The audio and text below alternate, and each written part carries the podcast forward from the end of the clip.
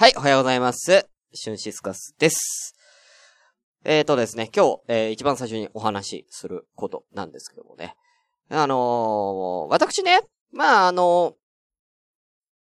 ー、なんでしょうね。なんかラジオでもちょこちょこ話してるんですけれどね、古着屋が好きで、えー、古着見に行ったりとか、えー、ね、えー、なんか、こう、服の話とかおしゃれな話もね、ちょこちょこすると思うんですけども、まあ、あの、ポッドキャスト界のね、あの、おしゃれ番長、春ーとね、まあ、自負してるわけですけれども。いや、そんなおしゃれじゃないよ。言うてそんなおしゃれじゃないけれども、あのなんかね、周りでね、おしゃれじゃない、おしゃれじゃないっていうかね、あのそんなに詳しくない人からね、よくね、あのコーディネートをしてほしい、みたいな感じだね。あの、相談をなんかちょこちょこなんか受けるんですけれども、あのそんな、みんなに、朗報を持ってきました。やっぱりさ、あのじゃあ、どういう風にしたらおしゃれになれるのか、え、どんな服を着たらいいのかっていうのが、まあ、その、まあ僕もそうですし、ね、そんなおしゃれに興味が出たのなんて僕だって高校3年ぐらいからですからね。だから、まあ遅い方なんですよ。で、やっぱそういう人って、その、どうしていいかわかんないんですよ。何着ていいかわかんない。あとは、自分がこれ、かっこいいなっていう服と、えー、実際に自分の体型に合うかどうかってのはまた別の話じゃないですか。ね？着たい服と似合う服は別なんですよ。とか、なんかそんなね、いろいろあったりなんかして、そのどういう服を着たらいいのかわかんない。えー、じゃあどうするかって言ったら、まあ、あのー、大体は、ね、人間観察をしたりですとか、まあ、あとは雑誌買うっていうね、うん。雑誌を買ったりとかすることも多いと思うんですよ。で、なんか、ね、ファッション誌をね、なんか買ったりとか立ち読みとかして、まあね、その、流行り物をチェックするっていうか、あ、この服かっこいいなとかって思ったとしても、それって、やっぱ雑誌に載ってる服ってやっぱり値段が高かったりとか、やっぱりそのモデルさんのスタイルがいいから似合うとか、やっぱりその、レ、ちょっと、ハードル上がんない？やっぱり、その、おしゃれに全く気を使ってない人がいきなり雑誌を買って読んでっていうと、絶対、あのー、ハードルが高いし、とっつきにくいと思うんですよね。うん。そんな人たちに、今日僕が紹介するえー、こちらあります。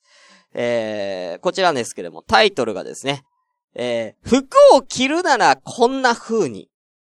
これ何かっていうとですね、漫画なんですよ。はい。珍しいでしょファッション漫画です。服を着るならこんな風に。えー、こちらね、えー、作者さんは、島野八重先生。ですね。えー、で、えー、見た目のなんかこう、絵のタッチはちょっと少女漫画っていうほどでもないんですけれどもね。えー、そんな感じの、えー、漫画でございます。えー、こちらね、えー、ヤングエースアップというですね、えー、サイトで、えー、見られるんですよ。で、えー、これ簡単に紹介しますけれども、えー、こちら載ってますね。基本がわかればおしゃれはきっと楽しくなる。どんな服を買ったらいいかわからない。そんな人に優しく聞く、えー、論理的におしゃれになる方法を優しくレクチャー。学校もファッション誌も教えてくれないおしゃれの基本を届けます。ということで、えー、ね、ゆえまるさん、ありがとうございます。コメントを読みますね。えー、洋服屋さんに着ていく洋服がないのよ。いいこと言ったね。まさに、これ、洋服屋さんに着ていく洋服がないって悩んでいるのが、この主人公の佐藤祐介さん。25歳。本作の主人公。ファッションに苦手意識を持っていたが、ごく簡単なおしゃれ理論を知ることで、徐々におしゃれの楽しさに目覚めてきたっていう、この主人公が、最初に言ったのがこれなんですよ。洋服屋さんに着ていく洋服がないから、洋服屋さんにも行けねえ。どうしたらいいんだ？みたいな悩み。これ2、3、2、3話でね、言ってます。まさにそのセリフ。ね？ああ、言ってるんですよ。で、じゃあそんな佐藤祐介くん、ね、主人公をね、本当にこうファッションに興味、興味がないっていうかファッションに対して苦手意識を持ってて、家ではもうゲーム三昧みたいなオタクなんですけれども、そんなゆうすけくんに妹がいまして、この妹さん、たまき、たまきちゃんっていう大学生の女の子なんですけれども、この子は逆に服が大好きな女の子で、えー、ファッションコンプレックスな兄のためにいつもわかりやすくおしゃれの理論を教えてくれる。要はこの二人の、えー、兄弟のお話なんですけれども、ね、えー、まずもう家でいつもそのパーカーと、えー、ダボダボのジーパンで、えー、過ごしている社会人のゆうすけなんですけれどもね、えー、そんなゆうすけに、えー、妹の、えー、玉木が、えー、教えてあげると。で、まあ、あのね、悩みの一個でもありましたよね。えー、俺だって服に興味がないわけじゃないんだ。ね、服のサイトとか見たりするんだけども、大体、かっこいい服っていうのは全部高いじゃねえかと。ね、え、何万もする服買うぐらいだったら俺はゲームを買う。って言ってたんですね。で、それで、えー、玉木が、いや、あの、確かに、えー、高い服はおしゃれな服が多いけれども、そうじゃなくて何が大事かっていうと、それを着こなせるかどうかだよ、と。ね。えー、着こなせる、えー、自分に合った服さえ着れれば、あのー、ある程度はみんなおしゃれになれるんだよっていうそのセオリーっていうのが全、全部存在するんだと。そのセオセオリーを教えてあげるよ。みたいな感じのね、えー、入りなんですね。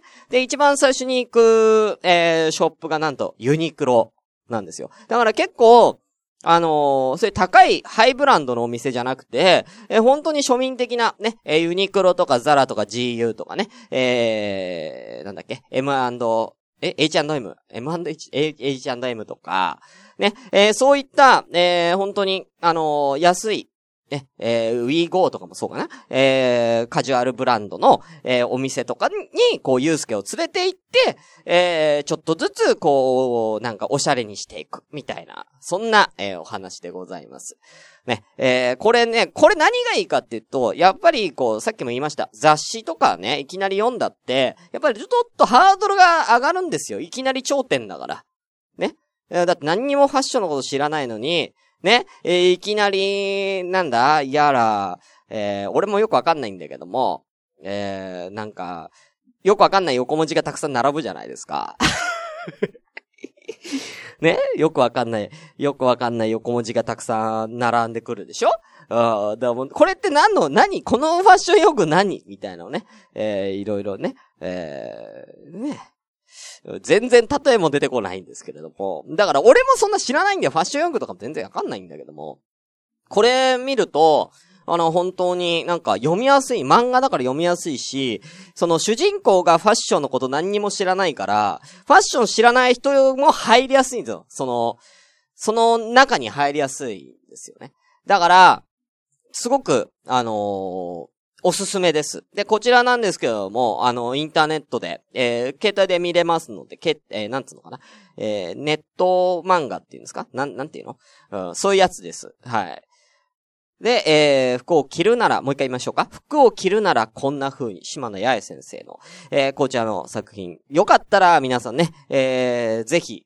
で、まず、人に、ね、コーディネートしてよ、とかさ、ね、あの、めんどくさがるんじゃねえよっていうことだよ。うん。あのー、俺何にも服とかわかんねえから教えてくれよって。ね？そういうことする前に、ね？まずはこういう漫画を読んで、ある程度のセオリーを、ね、抑えて、それからおしゃれな人に相談したりとかしろよっていう。ね、努力もせずに、何が教えろだよって。今の世の中、情報は金ですよ。情報は金なんです。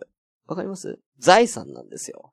おしゃれに着こなせるかどうか、ね。えー、それをなんか調べもしないで、なんでもそうですよね。調べもしないで人に聞いて、ね、知ったような口聞くようなね。そんな奴は、この漫画をまず読め、うん、俺はそう言いたい。うん、あのー、一個、まあ、この、えー、漫画の中に、えー、あったね。えー、一個その、なんだろうな。えー、三つの首が重要、みたいな、えー、話をね、えー、この妹の玉木ちゃんがしてるんですけど、三つの首の話してますえっ、ー、と、普通に首、普通の首と、手首、そして足首。このさ、三つの首っていうのはすごくおしゃれの中では大事なポイントで、この三つの首を、が、えー、人に注目されやすい部分なんですって。あの一番見られやすい部分がこの三つの首らしいんですよね。で、この三つの首を細く見せることで、すごいなんかスタイリッシュにシュッとした風に見えるから、そういう服を選ぶと、えー、割とこうだらしなくじゃないんですけども、あの、ちょっとこうスマートカジュアルな感じにね、見えるよ、みたいな、こういうアドバイスをしたりとかですね。なんかそんな、あの、僕でもわかるような、えー、そういう、えー、漫画になっております。はい。楽しそう、面白そうでしょ？結構ね、なんかこれ、いいんですよ。えー、あとはこの佐藤祐介くんが今ハマってる、まあ、今っていうかね、あのハマったファッションが、えー、この言葉知ってますか？えー、ノームコア。ノームコア。ね。えー、って言うんですけれども、ノームコアファッション。これ何かっていうとですね、まあ、一個ね、ファッション知識みんな覚えててください。ノームコアっていうのは、えー、ノーマルとコアが合体した言葉です。ノーマルってのは普通じゃないですか。で、コアっていうのは、えー、角の部分、コア。ね。えー、角っていう意味ね。だから、要は、普通を突き詰めたファッションっていうのがノーマコアなんですよ。一番わかりやすいところ言うと、スティーブン・ジョブズ。ジョブズ。いるじゃないですか。あの人は T シャツ、ジーパン、スニーカー。もう常にそれでいると。あれはザ・ノーマコアなんですよ。ただ、あのー、全部、その、あ、なんだ、あえて、こう、シンプルに着こなすことでおしゃれを表現する。一番わかりやすいところで言ったら、白い T シャツに、えー、ジーパン、そして、えー、シンプルな、えー、例えば白い靴ですかね。はい。これの、こういう着こなしがノーマコアファッションって言って、結構最近ね、あのー、男性の、まあ、ごめんなさいね。これ男性に限った話です。あのー、そういうファッションね、えー、結構なさっている、えー、20代の方、30代の方とかね、え結構多いと思うんですこのノーマコアファッション1個覚えるだけで、だいぶ、えおしゃれになります。まあ僕はあんまりノーマコアファッションってそんな似合わないんであんまやんないんですけど、はい。だただただ白い服に、あの白いシャツ、T シャツに、あの、ジーンズを履けばいいってもんじゃなく、まあ、ちょっとだからその白い、えー、T シャツでも、まあ、ちょっとこう形のわかりやすいいい生地の、えー、ちょっと大きめな、えー、T シャツ。で、えー、それに対して、えー、ジーパンは、えー、どっちかっていうと、ちょっとタイトな感じで、えー、着れる、えー、シュッとした感じで着れる、えー、ジーパンですね。はい。で、まあ、靴はまあね、あの、なるべく、あの、白でもいいんですけれども、まあ男のおしゃれは靴からって言いますので、まあ靴はちょっとこう派手めにこうセットすると。えー、派手めな赤とかね、えー、履いちゃったりなんかしたら、えー、だいぶおしゃれになりますね。あと小物ね。うん。小物と靴は、えー、ちょっとこう、おしゃ、あの、ちょっと派手めな、えー、色、色合いがある色を、えー、使うことで、そのノーマコアファッションでも、いろいろおしゃれができますよ。みたいな、そんな話を、えー、漫画で、えー、しております。はい。えー、湘南のラムのリース。ジーンズに白いシャツで加勢大周感。だから、そう、だから、あのー、単純にジーンズに白いワイシャツ着ちゃったら、あ、T シャツ着ちゃったら、加勢大周になっちゃうんですよ。だからそれは、あのー、ノーマコアファッションの、こう、紙一重なところではありますよ。ええー、だからこれはノーマコアファッションだけど、これはカテ、加勢大周だなっていうね。一歩間違えば加勢大周になりかねないんで、ちゃんとそこは、あの、チェックして、うん。あのー、ちゃんと見てください。ノーマコアファッション。はい。で、えー、先ほども言いましたように、この漫画、えー、主人公が男性なので、男のファッション漫画です。はい。なので、まあ、女の子が見ても楽しいと思うんですけれどもね、えー、特に男性の方でね、おしゃれに興味のない方はぜひ、えー、こちらの漫画もう一回言いますか、えー、服を着るならこんな風に、えー、ぜひこちら、えー、見てみてください。シュンシスカスの朝からごめんねー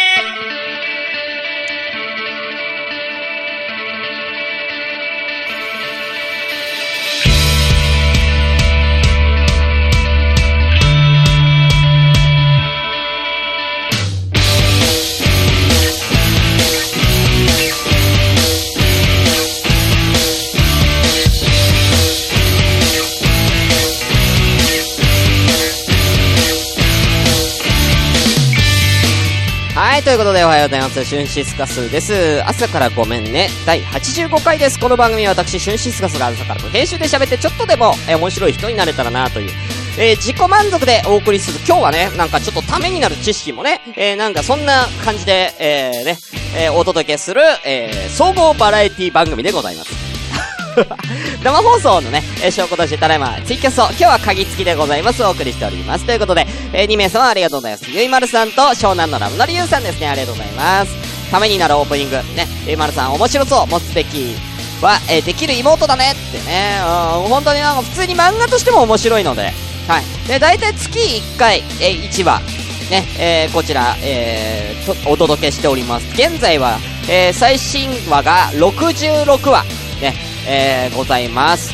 で、えー、これ全話は、全話見るた、なんか、あの、全、無料で見れるのは、あの、話数みたいなのが、ある程度決まっております。はい。全話は見れません。全話見るためには多分、あの、買うんだろうね。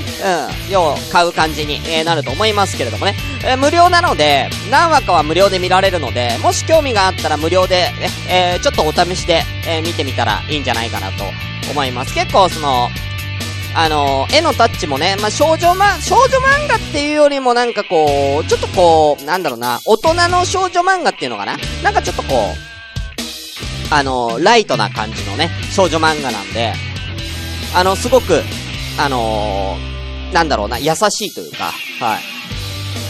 とっつきやすい感じに、えー、なっております。はい。いや、結構いろいろためになるよ。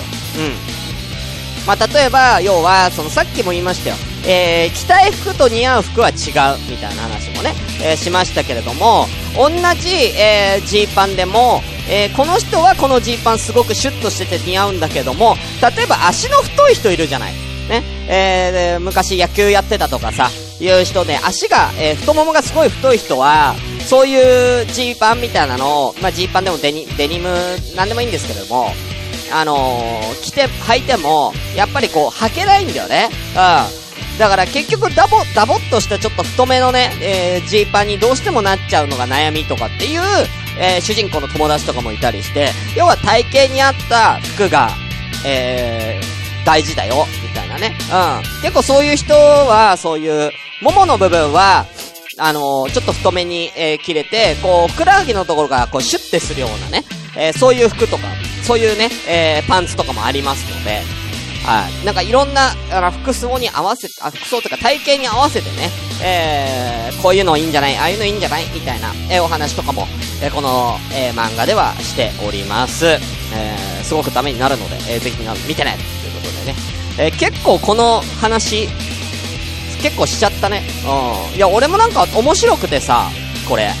結構見ちゃってるんですよ。で、徐々にこう主人公がもうゲームしかもう趣味がなかった主人公のユうスケが、だんだんこうちょっと周りから、俺、佐藤さん結構私服おしゃれなんですね、みたいなことで会社のね、えー、人に言われたりとかして、ちょっと嬉しくなっちゃってね、そっからなんかもうちょっとおしゃれになりたいな、みたいなね、えー、ちょっと興味が出てくる、みたいな感じでね。なんか、あのー、ね、あの、服、どんな服着たらいいかわかんない、このリスナーさん、ね、えー、対象のリスナーさんも、こんな風に、えー、なんか買うきっかけに、なんかおしゃれになる、なるきっかけにね、えー、なんか漫画読んでみたらいいんじゃないかなと思います。ある程度の、別になんか、行き、行き過ぎたおしゃれは別にね、あれですけれども、ある程度の、そのおしゃれっていうんですかね、は、あの、マナーというか、なんか身だしなみに近いというか、あのー、例えばですけども、コンビニとか行くんだったら別にいいんですよ。スウェット、スウェットとかでいいんですけれども、例えば友達とかと、仲のいい友達とかと会ったりするときにスウェットとかって言うよりかは、ね、あのー、ちょっとね、ちゃ、ちょっとこう遊びに行く格好みたいなのってあるじゃないですか。それって俺は別におしゃれっていうよりも、身だしなみだと思うんですよ。はい。それに俺は、高校3年生の時に気づいたんですね。高校2年までは、俺も本当にダサくて、超ダサかったんですよ。本当に。あの、髪の毛とかも、もう何もしないし、メガネだし、あの、もう、うち、高校が私服でも制服でもよかったんで、めんどくさいからもうずっと学ラン、学ラン来てたし、全然おしゃれなんかしなかったんですけども、やっぱりあのー、その時から舞台やったりとか、ね、えー、お芝居に足を踏み入れて、オーディションとか受けに行くことになって、やっぱりオーディション会場に行くと、たくさんおしゃれな人とかがいて、やっぱりそういう身だしなみっていうか、そういう格好も一つ自分のアピールポイントだなって思ったんですよ。で、そうなった時に、やっぱり自分クソダサい格好で行ってるから、やっぱり落とされることも多いんですよね。うん。だから、ある程度のおしゃれは、これは身だしなみで、やらなきゃいけないんだなって、その時に、思って、僕は高校3年生から少しずつ、おしゃれに気を使うように。もう髪の毛染めたりとかもしましたしね。はい。パン、初めてかけたパーマ大失敗したりね。だから失敗を得て、徐々におしゃれになってくんでね。はい。今はこんな便利な漫画あるんでみんな読んでくださいよ、本当にね。はい。ということで、えー、そんなこんなで今日もやってまいりましょう。それでは本日も、ごめんなさい今日だいぶオープニング長えわ。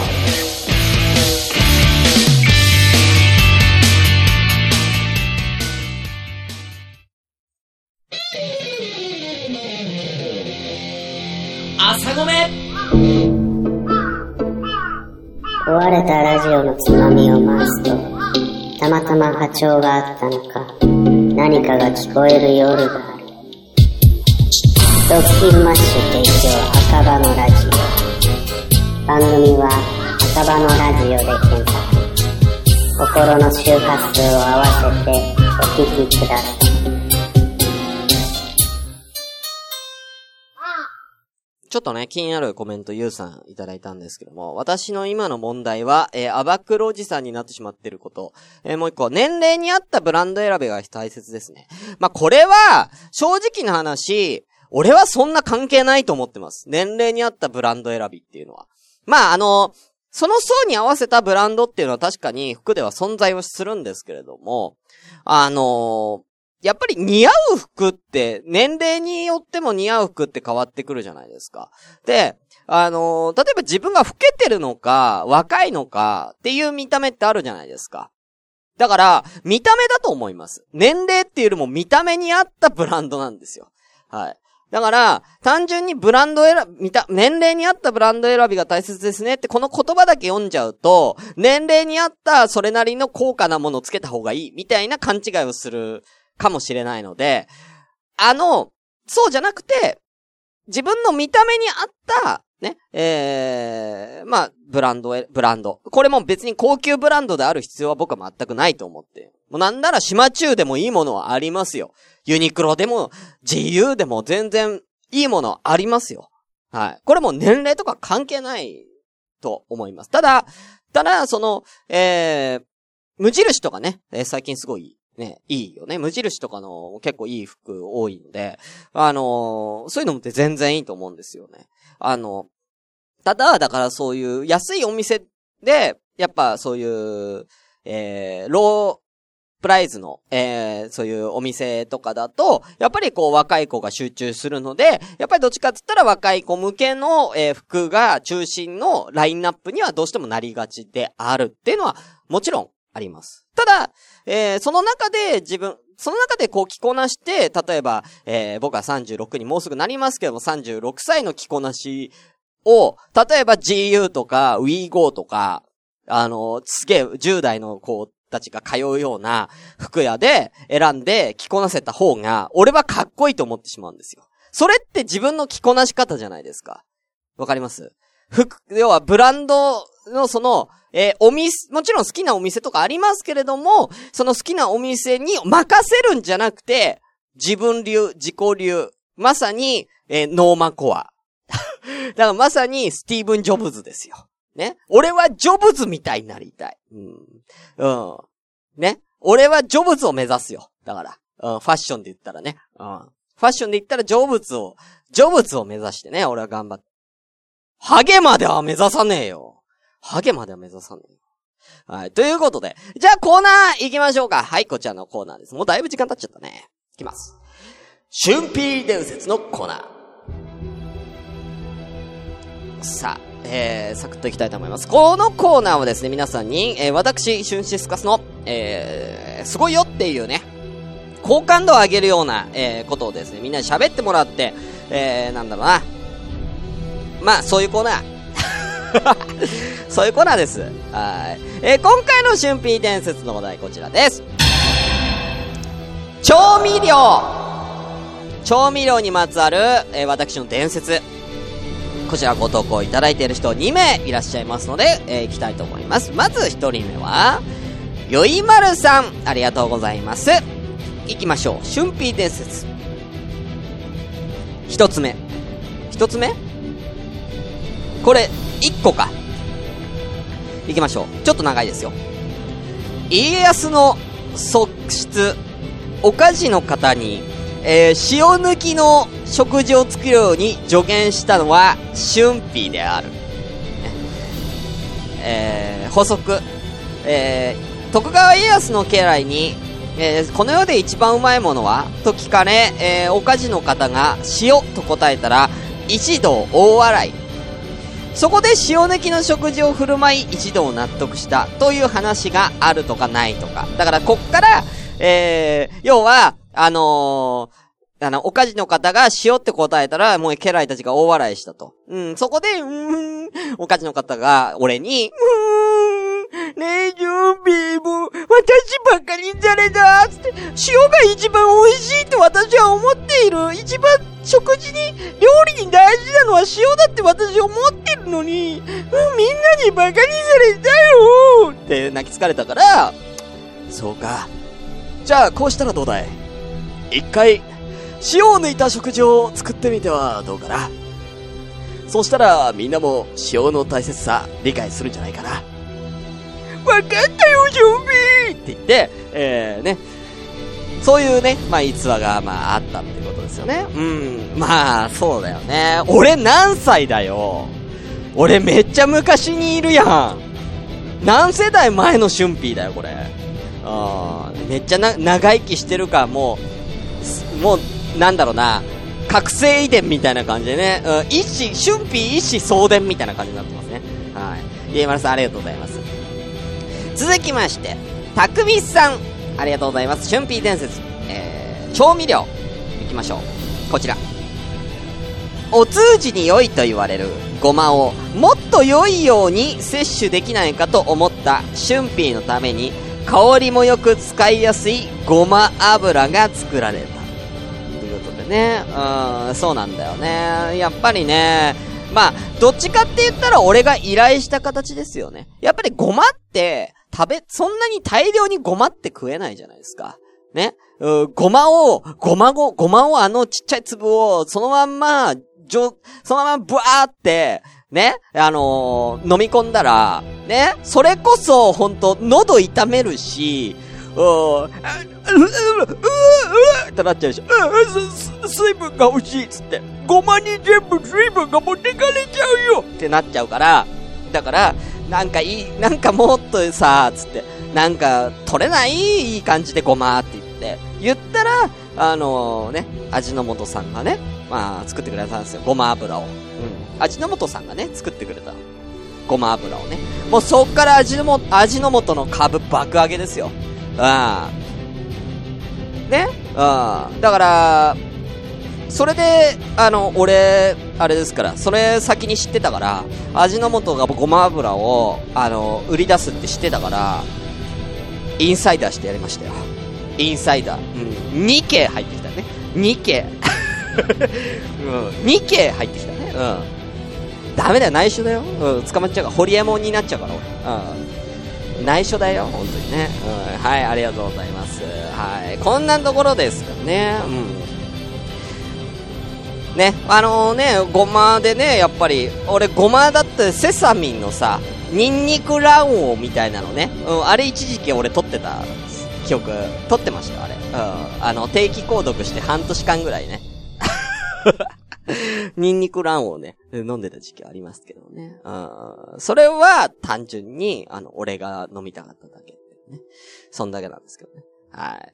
ということで、えー、春辟伝説ね、以上二ついただきましたけれども、えー、今回の春辟伝説、やっぱりこっちかな。えー、ゆいまるさんのこの伝説、ね、こちらを春辟伝説にさせていただきたいと思います。おめでとうございます。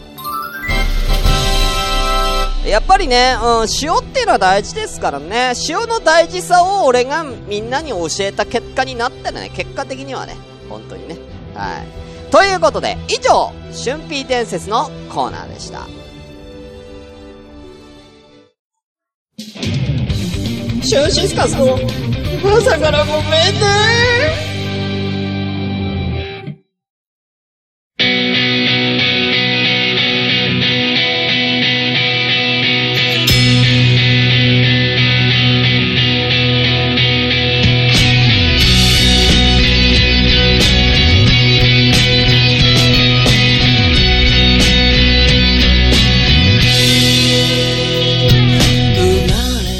ということで今日はちょっとだいぶね、前半が長かったんですけどもね。えー、朝からごめんね、エンディングでございます。この、えー、番組では皆様からお便りを募集中です。えー、ね、えー、このセリフを僕はもう200回近く言っておりますけれども、えー、実際にこのメールアドレスにお便りが来たのは、えー、10件くらいです。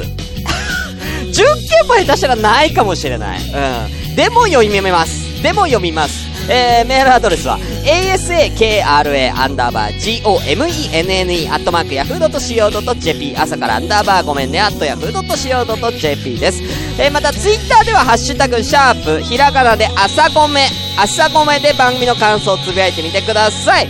えー、最近はね、あの、末直さんという方が、えー、朝ごめんね、あの、ハッシュタグでね、たまにつぶやいてくれるけど、それだけです。えー、番組名言ってくれるだけですけども、嬉しい。ありがとう、本当に。みんなもどんどんつぶやいて、ね、今日のやつとかもね、つぶやいてくれていいんでね。はい。ということで、えー、来週の、えー、春辟伝説。来週の春辟伝説は、えー、せっかくなんでこちらにしましょうか。えー、来週の春辟伝説お題は、えー、まず最初、こちら。おしゃれね、えー、今日おしゃれの話したから、えー、おしゃれ、えー、について、ファッションについて、え、の、えー、春辟伝説をみんなから。これは結構来そうだね。ああ。はい。えー、送ってみてください。結構やりやすいかなと思います。えー、続きまして、えー、来週火曜日の春辟で、春辟じゃね、春辟伝説は終わったわ。朝ごめの合言葉、発表いたします。合言葉はこちら。今日は決まってるんです。今日は、ノーマコア。ちょっとね、何来るかなって思ったでしょ？ああ。これをなんかさ、今回、今回の、あのー、次の次回の合言葉何かなって予想するのもちょっと楽しかったりしません？リスナーさんは。ああ。何かなっつってね。ああ。なんかそれ当て、それ、予想して当てるゲームみたいなのやったら面白いかなと思いますけどね。今回は、ノーマコア。ノーマ。えー、伸ばす棒ね。のに伸ばす棒で、ノーマ。ノーマルのノーマだから。ノーマコアですね。5文字で、ひらがなでよろしくお願いいたします。はい。今日もね、えーたくさん喋りましたけども、最後にどうでもいい話していい？あのー、今日さ、新聞み、新聞の朝刊見たんですけれどもね、あのー、メジャーリーグのイチロー選手、ね、あの、開幕戦、えー、4番、4番ライトですか ?4 番には9番ライトですか？ライト、9番ライトで、えー、なんか先発出場するっていう、えー、ことでね、わーもう46ですか？ね、すごいよなみたいなね。そんな新聞のね、こう、一郎が、レーザービーム投げてる、えー、写真、ね、えー、見たんですけれども、それ見たときに、誰かに、誰かに似てるな誰かに似てるなと思って、これ誰だろう？誰だろう？って、誰だ、暴れる君だ。暴れる君に似てる。っつって思ったっていう。またね。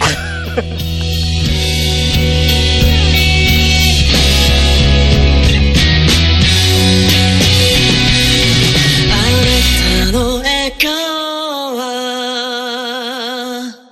あなただけのもの。